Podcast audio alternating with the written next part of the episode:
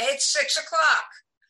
Welcome to the um, Overeaters Anonymous Region 6 convention. The topic of this panel is steps eight and nine. I had to remember that. Sorry.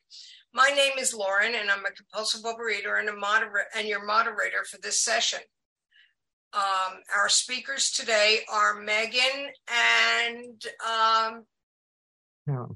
Sorry, is Megan.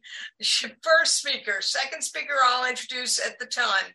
This session is being inter- in, interpreted simultaneously. If you prefer to listen in French, please click on the interpretation button symbol and choose French. Closed caption is available on live transcript. Let's open with the serenity prayer. God, grant me the serenity to accept the things I cannot change, the courage to change the things I can, and the wisdom to know the difference. I will, not mine be done. This session will feature two speakers who have 20 minutes each. After that, the attendees will be able to ask questions to the speakers. The audio from this session is being recorded and will not be edited. By speaking at the workshop, you give permission to be recorded. Please note that this session will be available online or as a podcast feed. As this is a webinar, as you see, as you have noted, the webinar is view only. Only the panelists are visible. Attendees are not visible to each other or to the people on the panel. Attendees are automatically muted. Please use the Q&A function and ask the panelists questions and use the chat for supportive comments. Please respect the anonymity of all those who attend, included, included, including by refraining from screen capture or audio recording. Two notes for our speakers. The timer will signal when five minutes is remaining and the time has elapsed. Remember, you are being interpreted, so speak so slowly. And with that, Megan, you are the first speaker. Okay. Uh, thank you. My name is Megan. I'm a compulsive overeater. This is really hard to look at myself. Um, so I'm just going to put it in a gallery. Um, so uh, uh, just remember to let me know if I speak too fast. I'll tell you just a little bit of my history. This is steps eight and nine. My history is that I was overweight my whole life. I joined Overeaters Anonymous in 1977. I have lost and am maintaining a weight loss of 60 pounds. It took me 14 years to get abstinent in OA. It took me probably another six years, so that would be 20 years to get a really good, solid food plan. And I have been abstinent for more than 20 years. So you might hear some New York sounds in the background. Um, my I wanted to say that my food plan is primarily based. To my network, I'm sorry, I did, say it again. sorry, Okay. keep going. Yeah. Uh, I wanted to say that my food plan is based on a high protein plan in the Dignity of Choice pamphlet that Overeaters Anonymous sells. Um, so I wanted to go into uh, the the amends that I made. I did, you know, I did all the steps, and in step seven, uh, my main character defects, which definitely play into uh, Step step eight of made a list of all persons I had harmed, became willing to make amends to them all. My main character defect is people pleasing. Severe people pleasing. It's painful to think about.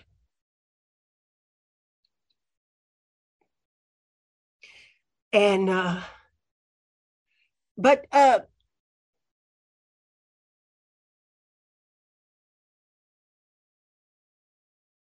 I did not make so many terrible errors toward other people, but I and I I didn't I didn't really notice because my mother was very negative. I didn't notice that people were hurting me because she was so negative that I could not recognize when other people were negative. However, the two amends the only formal amends I made in my whole life were to my mother and to my father.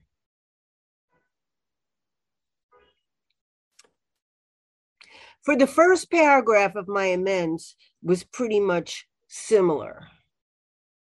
That was, I was sorry that I yelled at them when I was younger. I was sure that it upset them.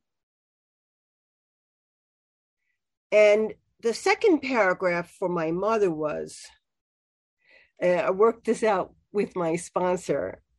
I'm sure that you did the best you could. And I thought that was, you know, true and generous. And he said, Don't say, I am sure. Say, I know you did the best you could. And I thought, oh God, no. I, I, I, I, you know, I don't know that. I was sure. Offload that on shore. And um, I don't want to change it. But if you don't change it, he said, I'm not, you can't move ahead. I thought, oh. So I changed it. I know you did the best that you could. And oh, you know, over a period of years, that helped me a lot because I couldn't really.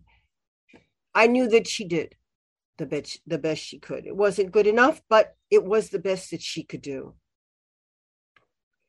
And then at the end of her uh, amend, I wrote that I hope we have a relationship of mutual respect. I hope that we could go forward in a relationship of mutual respect. And uh, that did not happen. you know, what can I say? Uh, I, I did want to say a couple of things. I did not do the steps in OA for seven years in the program. And that was because of steps eight and nine. I did not want to apologize. I felt I had already done everything wrong, that I was wrong, and that I didn't want to say to somebody, I'm wrong. I was wrong. This is what I did wrong, right to their face. I thought, you really are supposed to hide those things. That's how I was taught you know, bury it, you know, under the rug. And so, but I, I knew that, uh, and I was told, obviously, often enough, that in order to remain abstinent, I would have to um, do these steps and all of all of the steps. So so I did it, and it just took me a long time because of that that reason for the amends to my mother, um, I actually kept the paper. This is not the original paper, but I kept the paper on top of my pocketbook so I w- would remember everything. I, it was very short. And I think I wrote some things on my hand. so I, I just could keep it in front of me somehow and uh, that helped a lot because it was kind of a safety. I didn't have to just rely on memory. And um, yeah, so so that's how I did. I did actually do my father's amends first. And uh, the amend I made to my father was that I was I had yelled at him and uh, the the uh, my mother and father, and that I probably you know that I had distressed him by being uh, disrespectful to our religion, and I said that that was just a you know pretty obviously by that time no longer the case. I was not disrespectful to say the least, and um, my father both of these were in restaurants and i was abstinent. And my father s- started to um I, I didn't recognize it but he, he he kept on kind of like like that. And i thought oh my god what's happening? I thought maybe he's sick. I didn't really did not know if he was having a heart attack. I thought, oh my God, I, I've done something wrong, and uh, he he's he's uh, you know there's something wrong, and he he was crying. He just was trying to hold it in.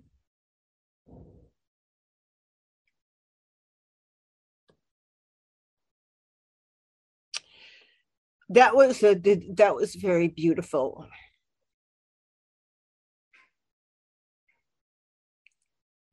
And uh, I did those uh, steps in uh, 1986, 86, 87 to to not approximately 1988, maybe went into 89, and um, my father and I, he died in 2000 and four. And my mother died in uh, 2020. And my mother, uh, she'd gone to a therapist uh, for a long, long time. And uh, she made an amend to me. She said, I am sorry for the way I treated you. I did not treat you well. She said a couple of other confusing things, and that was about uh, eight months before she died. And I was still afraid of her. And I was very, she was in a nursing home at the time. And I thought, oh, you know, I, that was, that was, that was nice. I had corrected myself. I fixed myself so much in OA that it was really pretty irrelevant by that time. It wasn't a verification. Um, it it was not a relief. You know, I thought, okay, she got it off her chest and she apologized. Now, um, I did want to say that the the yeah, I have had other amends made to me, not too many. Uh, one person in the program apologized and gave me a pair of a uh, couple of pairs of earrings, which because I don't have pierced ears, I could not wear, and I thought that is so strange. And um, that was about it.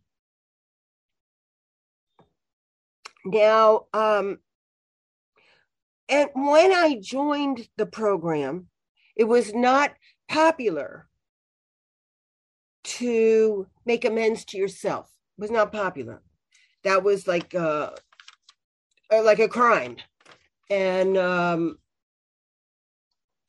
so I I just went through another uh, 15 week 12 step study.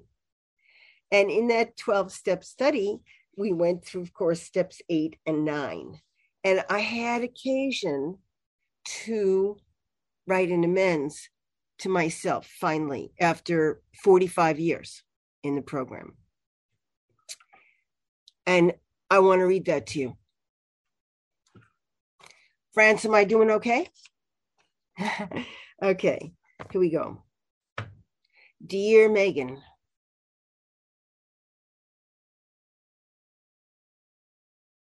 I am writing an amends to you.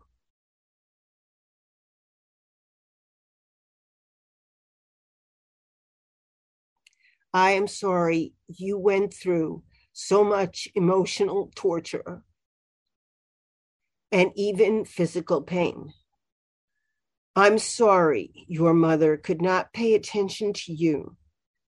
She probably wanted children and wanted to do a good job but just couldn't. She couldn't pay attention to you and thus could not do a good job as a mother.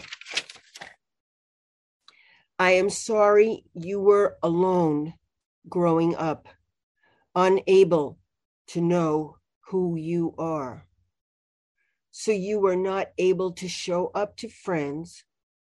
You couldn't be yourself because you didn't know yourself because that was discouraged. You were loud when people did not want you to be loud, even if it was loudly on their side. I am sorry they misunderstood you.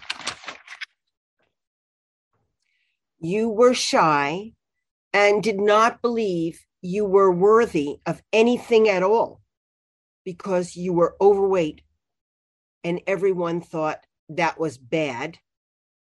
So you felt like you should hide, even though you were gregarious. It wasn't as if your enthusiasm and intensity were untrue or fake or unreal. It was as if an alternate person were pulling you in the opposite direction. I am sorry you had this opposite pull. It hurt you your whole life. It also made you respond with withdrawal and depression when anyone disagreed with you or criticized you you could not tell the difference, if there is one. Because the lower self knew you were wrong as negation, wrong as negation by your mother taught you. And everyone else was always right about you, about any conversation. I remember my aunt being very mean this way, very negative to me, and no protection or speak back by my parents. I'm sorry you went through life with the lower voice taking hold so quickly. It felt like arsenic coating my body when anyone said anything negative to me. I could not overcome it or even know it was wrong, an incorrect response, or that I was entitled to respond. Megan, you have five minutes left. Thank you. I never developed optional responses to my own emotions, and certainly not to anyone else's emotional damage done to me. I am sorry you had no way to respond except to go downhill, become frightened. And now, in the interest of time, I did make a, I said, I'm making an amends to you about men. I said I was confused and that a man could easily take advantage of my people pleasing nature. And the end of that amend says, I am so sorry I jeopardized you. I compromised you.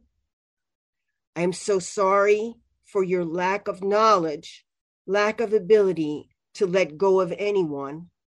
I am sorry your need for love, attention, comfort, the ideal to get a man made you so confused you followed bad advice, did not develop your own feelings about what you were doing till you were probably in your 60s. You could you you just could not do any better. Thank God now I've changed. I am proud of you. Yeah. It's hard to say I'm proud of you. Steps eight and nine are designed to restore a person to wholeness to the degree possible. And in that context, for me to make an amends to me, you have to say, you were sorry you did that thing or behaved that way. You have to say that to me, just to me. You can't dance around it, not to me. You have to say, I'm sorry I did that. If you say something to me in front of others that makes me feel humiliated and is humiliating and rude, you owe an amends to me. I do not take private apologies for public humiliation because my good name has deteriorated to all the people there. That is the way they can speak to me if you speak to me that way. So you, if you do that, have to restore me to wholeness in front of everyone. Otherwise, that job is not done. Of course, I know everybody, not everybody can go back. I know it's hard to do. I've taken amends of that nature, but I, I will never speak to that person again. I will, I will always be afraid of them because they did not restore me in front of the others. So I'm just saying uh, that this is very, and I do have freedom. I have the freedom to speak my piece I know how to speak. My motives are pure. I don't really want to make formal amends again. I do a 10 step. I take care of myself for what I say. And most of the time, I'm trying not to say anything, really anything, because really people just don't want to hear that much from me. so, and I don't have the answers. And um, I think that then I'll, I'll stop there. I just say OA has taught me to love myself. Thank you. Thank you very much, Megan. And um, we're going to now switch to Carolyn G., who is our next speaker now that I know who it is. Sorry about that, Carolyn. Mm-hmm. Um, and I'm going to spotlight you. And thank you very much. And we're and Anne is going to be our interpreter and they've switched. So have a good, thank you very much, Carolyn. Thank you. Hello, my name is Carolyn, and I'm a compulsive overeater. I live in Connecticut, and I have been attending OA since 1991. I was 49 years old at the time. I've relied on the OA fellowship which I first found to be absolutely miraculous in getting me out of my depression. And the steps and my sponsors, and especially my higher power, for abstinence and for peace around food since that first meeting in 1991. When I came in, I weighed about 50 pounds more than I do now. I'm 5'1. So 50 pounds makes quite a difference. I lost the weight slowly over about two years as I worked the steps with a sponsor and followed a food plan. I'm a real volume eater. The disease of more is what I heard a, number of years ago, which really rang a bell for me. This tastes good. The answer to that is I got to eat more. And I also had a compulsive grazing behavior as part of my um, disease. And um, I've gotten to know both of them over the years. Both of these um, alerts is how I think of them for my, um, in order to maintain abstinence.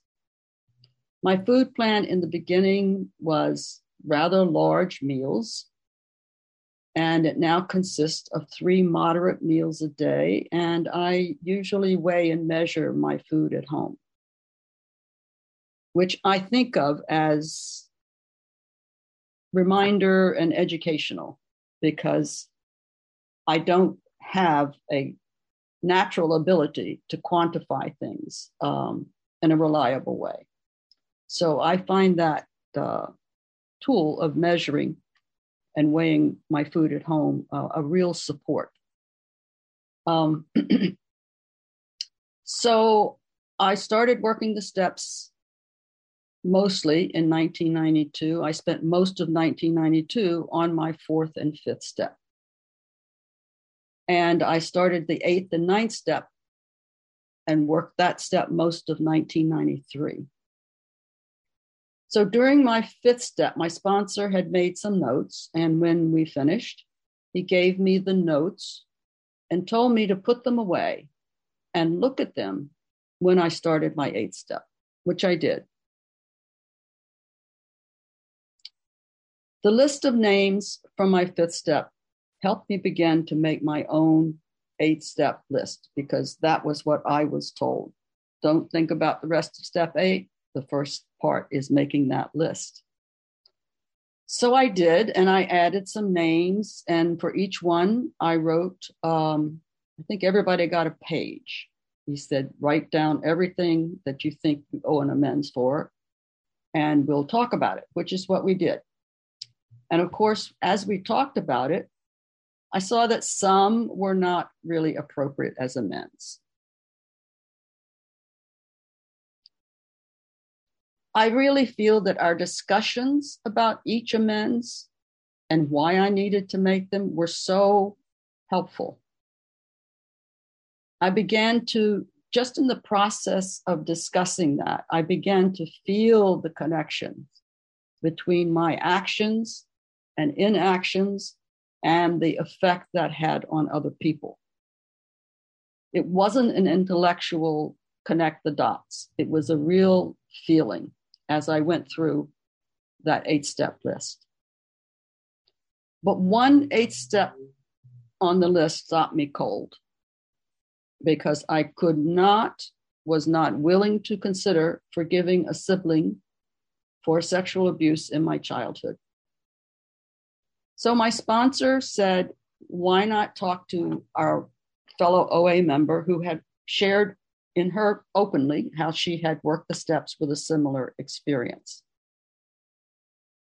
This woman guided me through the healing process of forgiving my relative and forgiving myself.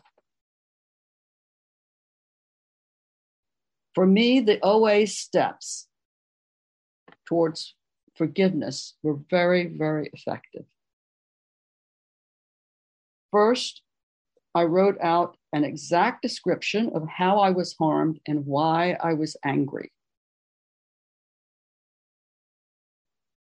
This was the first time I had put my anger and my hurt into words, and it was very clarifying.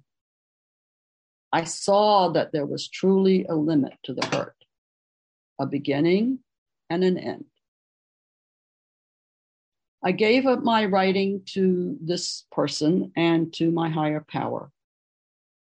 And when I did that, I saw how forgiving was releasing me from the bondage of a confusing, painful childhood memory.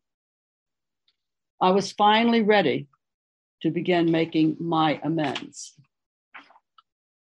And as I began to make amends, I wrote down what I would say and I must say word for word before I approached the person. And that was something that my my sponsor had been quite clear about, and that was so helpful because I used that as a guide when I spoke to the person. Now, I was kind of forced to start making the amends because that was the thing, you know, that really terrified me of looking at the person in the eye and saying these things, admitting where I had gone wrong. And I was kind of forced by a work situation. A coworker and I had clashed on day one. Then the two of us had to attend a departmental meeting together.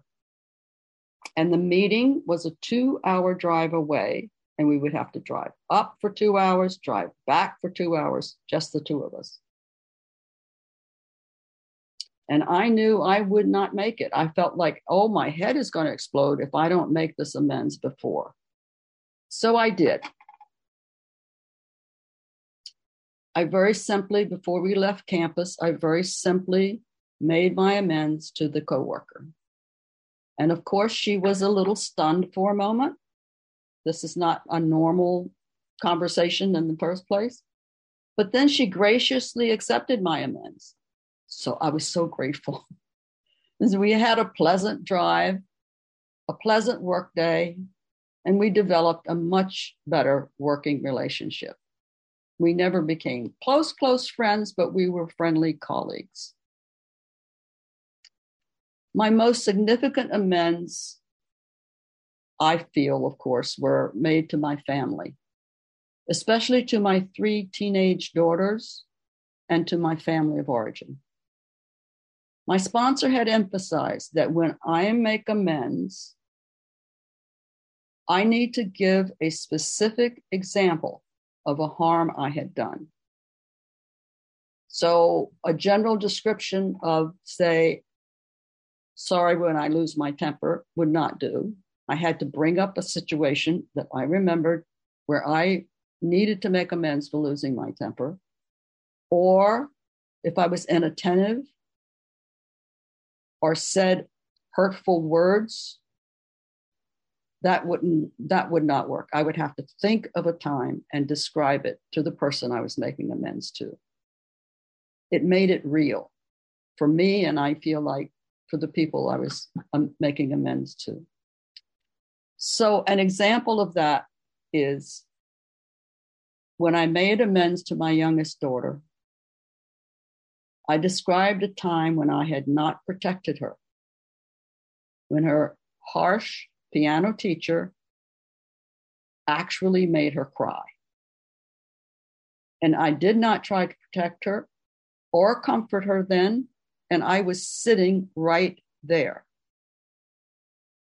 When this came up in my memory,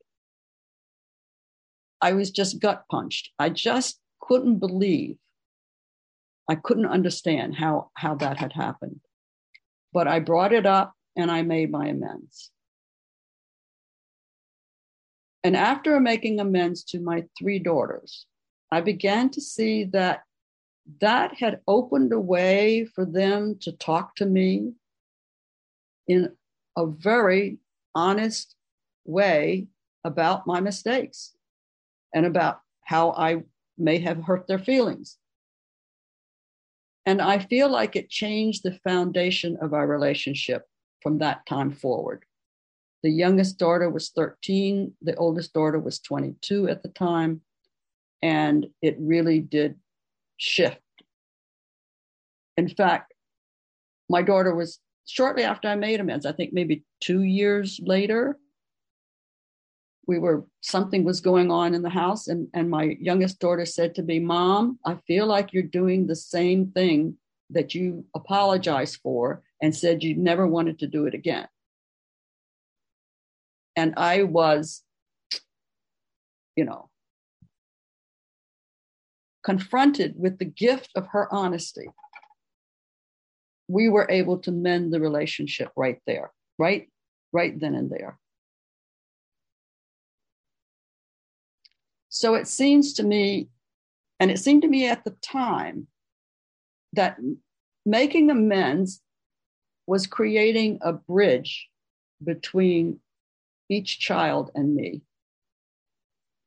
And that bridge was both ways. They could come to me and say they were upset about something, and I could come to them and say they needed to change something, etc. they they felt safer, I think,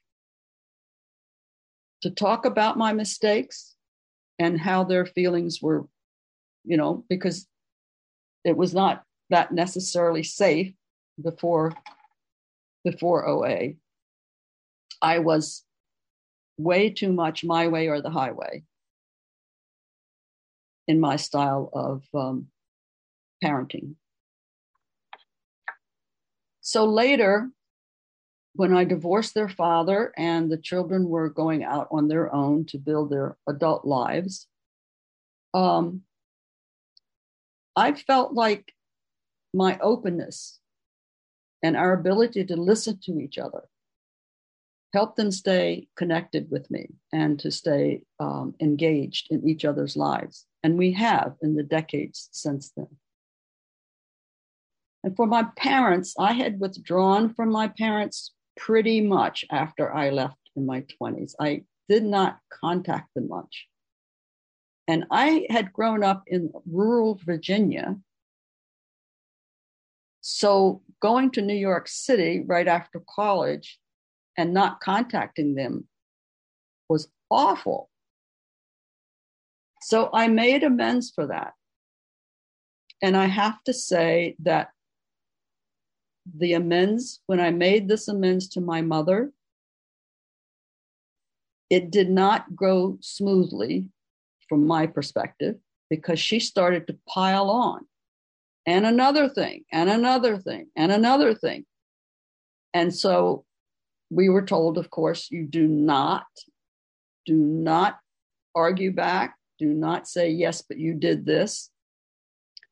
And um, or did that make a difference? I did have to pray for her quite a few times after that, and that did help. But during those weeks that I was praying for her,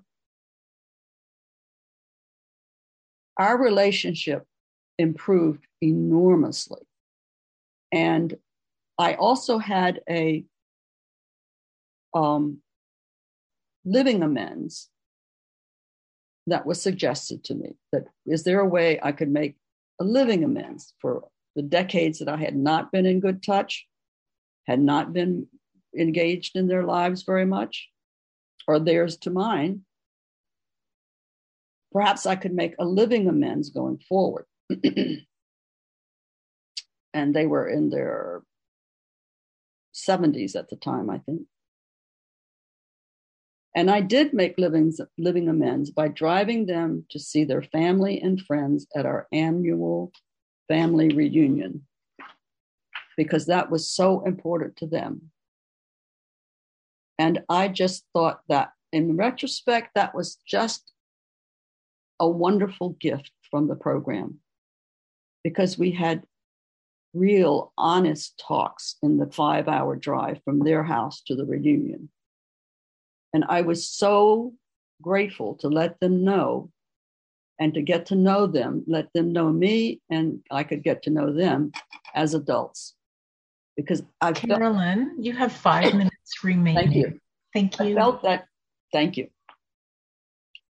I felt that I had been released from my self-centered adolescence, and I could be with them as an, a loving adult child. And I still cherish that time and those memories. So, in other ways, my amends changed my relationship with food, Thanksgiving, and my family because I had Thanksgiving meant my drive down to Virginia and I had certain foods I had to eat or else it wouldn't be Thanksgiving. And I was able to use the suggestion in the big book about going to places where there would be a lot of drinking, or in my case, all about eating food. And they said, be sure you are on solid spiritual ground before you start, and that your motive for going is thoroughly good, which of course put the food off the agenda. And then it says, do not think of what you will get out of the occasion Think of what you can bring to it. And so, prayerfully and intentionally, I focused my attention on all the people who came to Thanksgiving. And I reached out, I opened up to my nieces and nephews, you know, the next generation down. And some were still children. And that openness that we established during Thanksgiving has really been wonderful as they grew up, had their own families, and we are still in good touch. And I feel like I, you know, kind of know them and they and they know me. I have just begun my 80th year of living and my 31st year in OA. Physical challenges are naturally occurring, and I'm adjusting with a minimum of um, grumbling and complaining. As my nutritional needs change, I check with my sponsor before modifying my plan of eating. I attend OA meetings weekly and give service because I need OA in my life for the rest of my life. I'm grateful for all the OA steps have made possible, teaching me how to live abstinently through the 12 steps. The eighth and ninth step showed me how to be okay with me so I can be okay with others. So in 1993, these steps helped me to begin my to end my isolation from other people and from God. And I am so very grateful.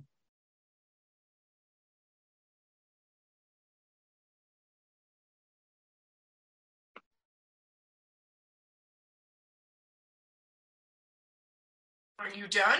Yes, she's done. Oh. She put up her prayer hands. Okay. Well, welcome back. Um, I'm going to ask both of the speakers to be spotlighted and to leave your monitors put on your screens again. So we've got, so that we can um, have questions and answers. And I'm going to add, okay, so does anybody have any questions? I don't see anything in the Q&A. So if anybody is sitting in the audience and would like to ask a question, we would really love to hear that. There have been some chat comments but we haven't had any questions.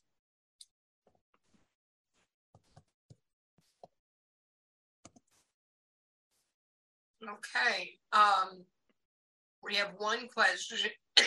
one question: How was how has making amends changed for you over time? And it's for both of you.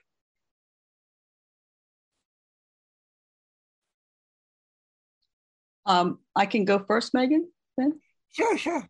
Okay. So I would say that the amends I mentioned in my talk are pretty much the the channels that tell you, you know, how I am living my life with it. If I feel that I have something bothering me that I'm not sure was the right thing to do or not to do. Um, I usually check with my sponsor before I decide to go and make amends. Um, because sometimes there's still a tendency to try to control relationships by this process uh, rather than to acknowledge and make a commitment never to do that again. So um, I check with my sponsor. And if she's not immediately available for whatever reason, I can check with somebody else in my program that, you know, I think of as my committee, uh, step committee. Um, and then once that's clear, then I just make amends as described, as we've talked about. Megan, do you want to share? Uh, yeah, just repeat the question. Um, how is making amends changed for you over time?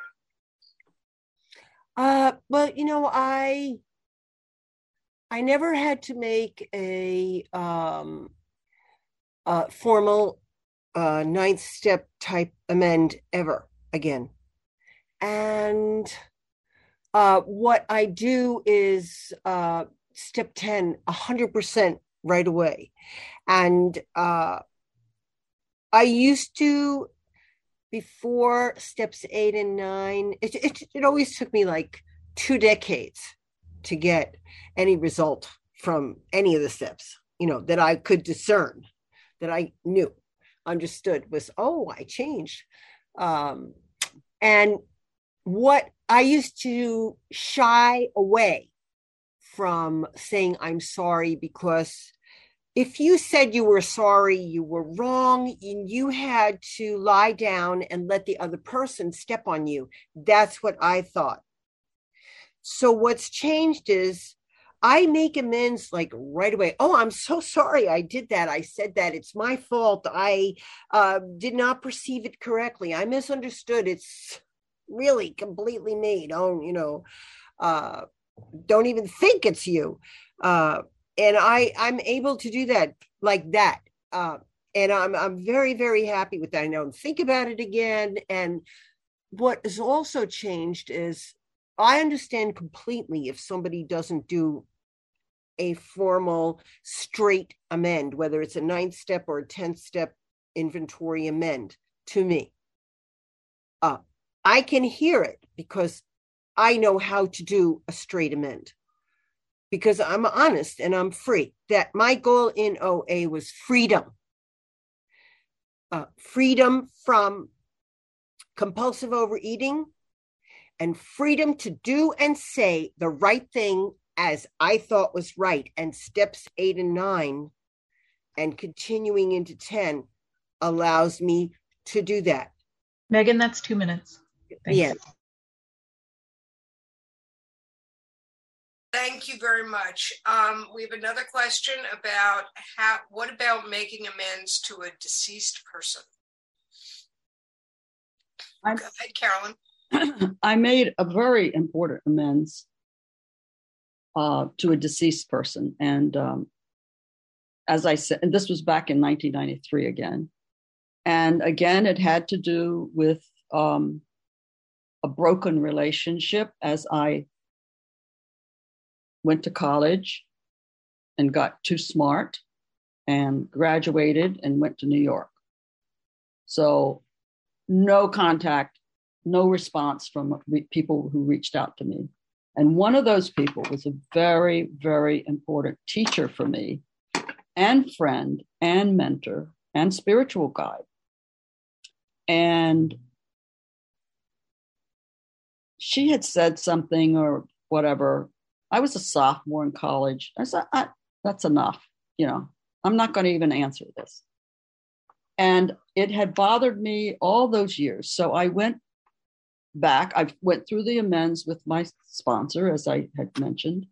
And I was on this long drive to Virginia. So I went to DC, I went to Richmond, and then I went to the Delmarva Peninsula. And all along the way, I would be meeting with siblings and um, parents and other people. And there was a cemetery where I knew this teacher had been buried. And um, that's where I went to make the amends. And then I felt I needed to get a little bit closer. So I went to the church where she had been married and we had shared that church. And then further up the road, God led me to turn off to where she lived with her husband at the time before she died and found her daughter and made amends by talking to her about how wonderful her mother was because her mother had died from alcoholism. And it was devastating to everybody who knew her. And so i made amends by talking to her about how wonderful she was as a teacher and as a mentor and so forth. So that That's was my amends. Thank you. Two minutes Megan, do you want to comment on that? No, I did not have any experience with that. Okay. All right. Um, we have how do you make amends to someone like a sibling for things done over 10 years ago, like dishonesty, hostility, being rude, mean, when it feels like there's so much to apologize for, but no specific examples? Does either one of you want to answer that one? Go ahead, Carolyn. Go ahead, Carolyn. They can go. Okay. Megan? Yeah, yeah. Uh, I I have a brother, and uh, I uh, owed him in in one in one respect. I owed him financial amends. I paid him back with hundreds of dollars of interest. That was my amends, and I said I was sorry that it took so long. and uh, he didn't mind. Um, and uh, yeah, my my feeling is uh, that in spite of the fact that there's no obvious specific event that somehow that sibling will know exactly what you mean uh, or at least something akin to it and that it would be very worth it to make that list of things that you think are so bad that you did and forgive yourself for doing them and go to your sibling and ask uh, and make an amend to them by saying, I'm sorry I did that. I, I, I, I'm really sorry. I'm not like that. I will not be like that to you. And I'm really sorry for that, that past. That's all I have. Thank you, Megan. Uh, Carolyn, do you want to comment on that? Yes, I did have a sibling that I felt I had behaved disgustingly to. She was born blind and at the time had to go away from home at six years old to a school for the blind. And I felt that every time she came home, I picked on her. And I tried to straighten her out, whatever she was doing. No, this is how you do it, etc. And so I was the older sister. And um, I felt I had been really mean to her. So I drove to Richmond and we sat down and I made this. We had a wonderful visit, by the way. And because uh, we both, our kids were about the same age. And I made my amends and I was, I had my heart in my throat. I just couldn't believe I had been so mean to her. And what she said to me was, Carolyn, I believe you were the only one in the family that treated me like a normal person. And I knew then what she meant because, you know, this poor blonde little blind girl never was allowed in the, you know, the scrum of life. She was always overly protected and not allowed to bump into people and, you know, have fights or whatever. Um, so we became very close after that. Now that that's my experience with a sibling. Um, and I've felt so much better since then because it really weighed on me. Sure, thank you. Um, how much time between your eighth and ninth step and any other way to apologize without actually saying I'm sorry? Either one of you want to comment on that? Yeah, I can. Okay. Okay. Um, the not saying I'm sorry part is irrelevant because once I bring up, I remember the time that blah, blah, blah, blah, blah, blah, blah, blah, then it naturally flows that I, I feel terrible that I did that or that I didn't do that and the reasons why. And just say, I don't want to be that kind of person. And I don't want to ever do that again. So that, like my daughter, if you do it again, they can call you on it. And then you can move ahead. So it's really about the relationship. And I'm not sure I remember the other part of the question. But um, how much time? It was how much time between eight and nine? Oh, time between eight and nine. I don't remember any time between eight and nine, really. I mean, it just happened, and okay. I told, as I mentioned, I had to do it rather shortly because I wasn't going to get in the car with this person and have my head explode as we drove two hours together. To uh, you know, just the two of us.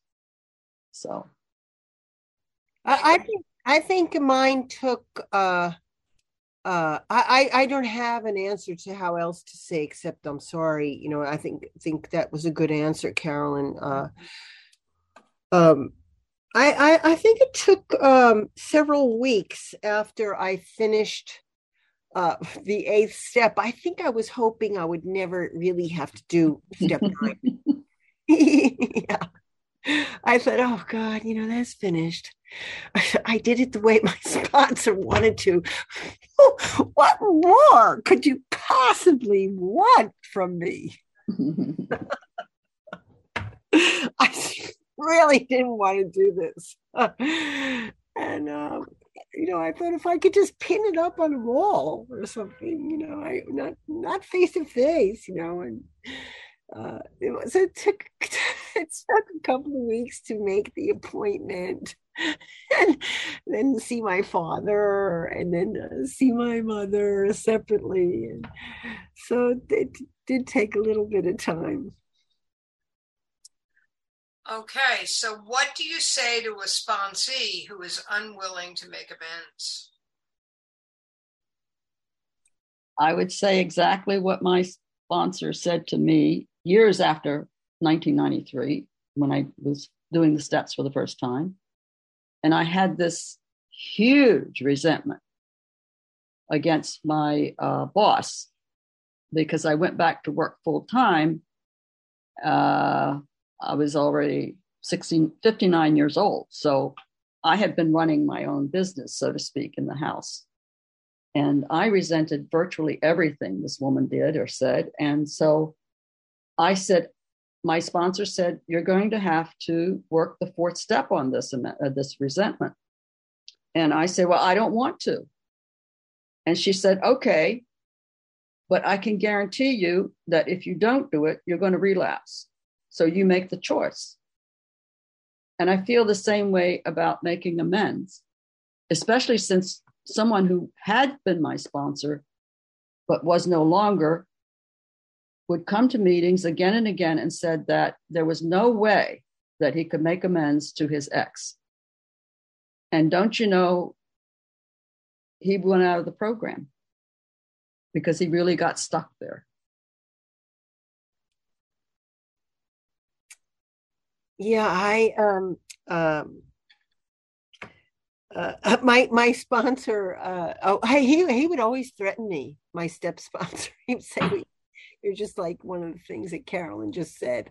Uh, he he he would say, well, you know, you know, you can't remain abstinent. Mm-hmm. Oh God, you can't remain abstinent if you're gonna not not do this. I'm not. I'm not helping you. He, would threaten to leave. I'm not helping you. You can't remain abstinent. You have to do it. You know. I thought, oh, oh, this is this is this. He's lying. He won't leave me. That wasn't true uh, he he would he would have, and uh, it doesn't matter if I do them. That thinking thinking you know having written them is enough to remain abstinent. I don't have to do them. That is not true. Uh, he, he he was right. It was hard to hear, but I would not have him as a sponsor, and I would not be abstinent if I did not do it. So, uh, you know, you could you could wait a little, you know, uh, maybe you know that in that never category, you know, and then do the ones that are in the like I'm okay to do that now, and then the three month or six month category, uh, you know, we'll wait for those, and then try in another six months to get to the I'll never do this amend um i just had to keep moving on you know just okay um there's one more comment and then we're going to close. Uh thank you for it, it's from irene and she says thank you. I think those amends look a lot that a lot and really paid off. I still can't break through, but pray this may be all I'm able to do. Thank you both. Okay, so um, and with that, it's seven o'clock, so we're going to end. We're going to close with the Serenity Prayer. God, God, grant us the serenity to accept the things, things I cannot change, change, the courage, courage to change the things, things we can, can, and the wisdom, wisdom to know, know the the difference. difference. That's